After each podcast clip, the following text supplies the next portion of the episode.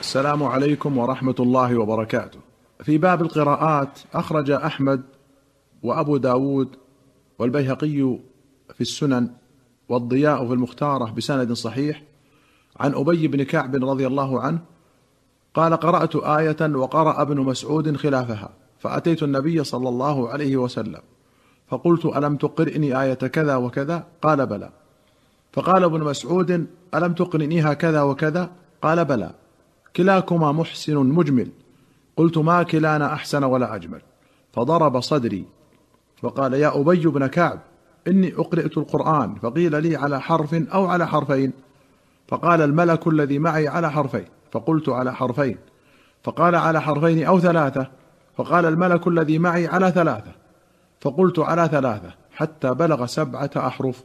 ليس منها إلا شاف كاف. إن قلت غفورا رحيما أو عليما سميعا فالله كذلك. ما لم تختم آية عذاب برحمة أو آية رحمة بعذاب. قال الإمام أبو جعفر الطحاوي في شرح مشكل الآثار قال ابن شهاب بلغني أن تلك السبعة الأحرف إنما تكون في الأمر الذي يكون واحدا لا يختلف في حلال ولا حرام. قال أبو جعفر وكانت هذه السعة للناس في هذه الحروف في عجزهم عن أخذ القرآن على غيرها مما لا يقدرون عليه. لما قد تقدم ذكرنا له في هذا الباب أي من حديث حذيفة أن النبي صلى الله عليه وسلم لقي جبريل عليه السلام فقال إني أرسلت إلى أمة فيهم الشيخ الكبير والعجوز والغلام والخادم والشيخ الفاني الذي لم يقرأ كتابا قط فقال إن القرآن أنزل على سبعة أحرف وكانوا على ذلك حتى كثر من يكتب منهم. وحتى عادت لغاتهم إلى لسان رسول الله صلى الله عليه وسلم. فقرأوا بذلك على تحفظ القرآن بألفاظه التي نزل بها فلم يسعهم حينئذ أن يقرأوه بخلافها. وبان بما ذكرنا أن تلك السبعة الأحرف إنما كانت في وقت خاص لضرورة دعت إلى ذلك. ثم ارتفعت تلك الضرورة فارتفع حكم هذه السبعة الأحرف وعاد ما يقرأ به القرآن إلى حرف واحد. ثم قال ومما يدل على عود التلاوة إلى حرف واحد بعدما كانت قبل ذلك على الأحرف السبعة التي ذكرنا ما قد كان من أبي بكر الصديق رضي الله عنه من جمعه القرآن واكتتابه فيما كان اكتتبه فيه. ثم ذكر خبر حذيفة ودعوته عثمان أن يجمع القرآن ويدرك هذه الأمة قبل أن تختلف في كتابها كما اختلف أهل الكتاب. ثم قال فوقفنا بذلك على أن جمع القرآن كان من أبي بكر وعمر رضي الله عنهما وهما راشدان مهديان. وقد تقدم أمر رسول الله صلى الله عليه وسلم بالقدوة بهما وتابعهما عثمان رضي الله عنه على ذلك وهو إمام راشد مهدي. وتابعهم عليه أيضا زيد بن ثابت وهو كاتب الوحي لرسول الله صلى الله عليه وسلم. فكتب المصحف لعثمان بيده وتابعهم أصحاب رسول الله صلى الله عليه وسلم على ذلك. فصار اجماعا. والنقل بالإجماع هو الحجة التي بمثلها نقل الإسلام إلينا حتى علمنا شرائعه وحتى وقفنا على عدد الصلوات وعلى ما سواها مما هو من شرائع الإسلام.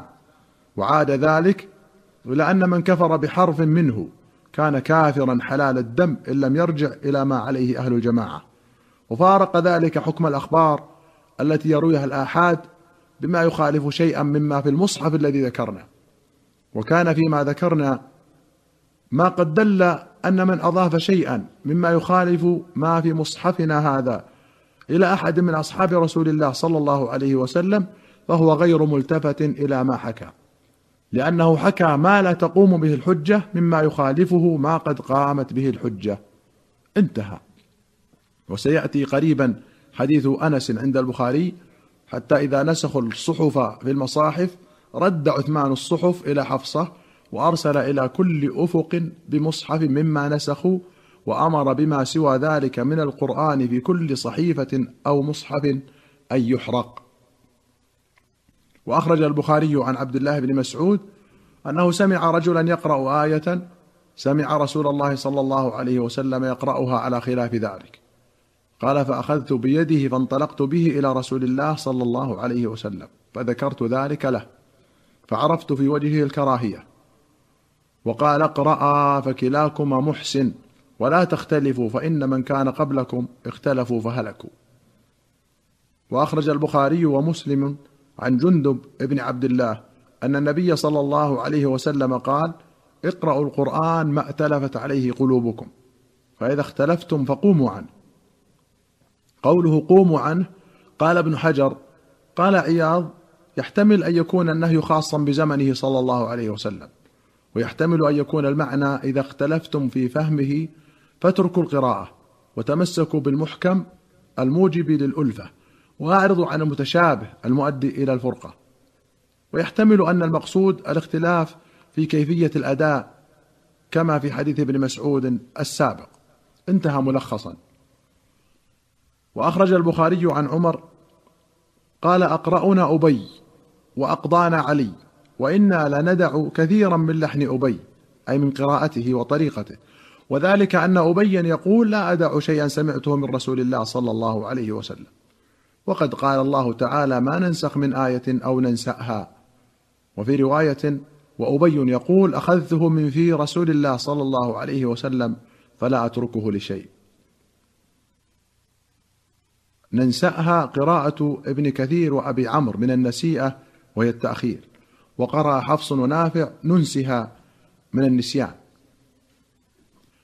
وأخرج البخاري عن زيد بن ثابت قال أرسل إلي أبو بكر مقتل أهل اليمامة فإذا عمر جالس عنده فقال أبو بكر إن عمر جاءني فقال إن القتل قد استحر يوم اليمامة بقراء القرآن وإني أخشى أن يستحر القتل بالقراء في كل المواطن فيذهب من القرآن كثير وإني أرى أن تأمر بجمع القرآن.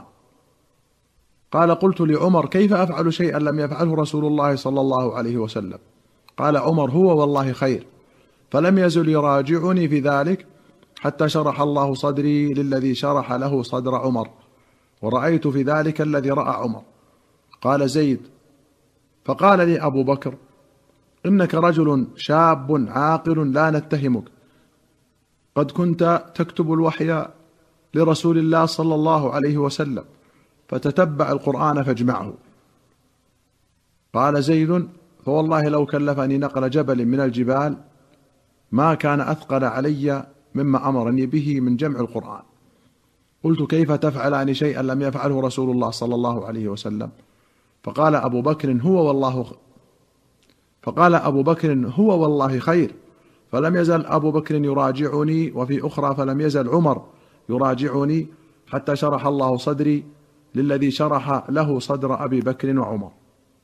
فتتبعت القرآن أجمعه من الرقاع والعسب واللخاف وصدور الرجال حتى وجدت آخر سورة التوبة مع خزيمة أو أبي خزيمة الأنصاري لم أجدها مع أحد غيره. لقد جاءكم رسول من أنفسكم خاتمة براءة. قال فكانت الصحف عند أبي بكر حتى توفاه الله ثم عند عمر حتى توفاه الله ثم عند حفصة بنت عمر. وفي رواية قال زيد بن ثابت فقدت آية من سورة الأحزاب حين نسخت الصحف قد كنت أسمع رسول الله صلى الله عليه وسلم يقرأ بها فالتمسناها فوجدناها مع خزيمة بن ثابت الأنصاري الذي جعل رسول الله صلى الله عليه وسلم شهادته شهادة رجلين. وهي قوله من المؤمنين رجال صدقوا ما عاهدوا الله عليه فألحقناها في سورتها من المصحف. قال بعض الرواة فيه اللخاف يعني الخزف. أيها المستمعون الكرام إلى هنا نأتي إلى نهاية هذه الحلقة حتى نلقاكم في الحلقة القادمة إن شاء الله. نستودعكم الله والسلام عليكم ورحمة الله وبركاته.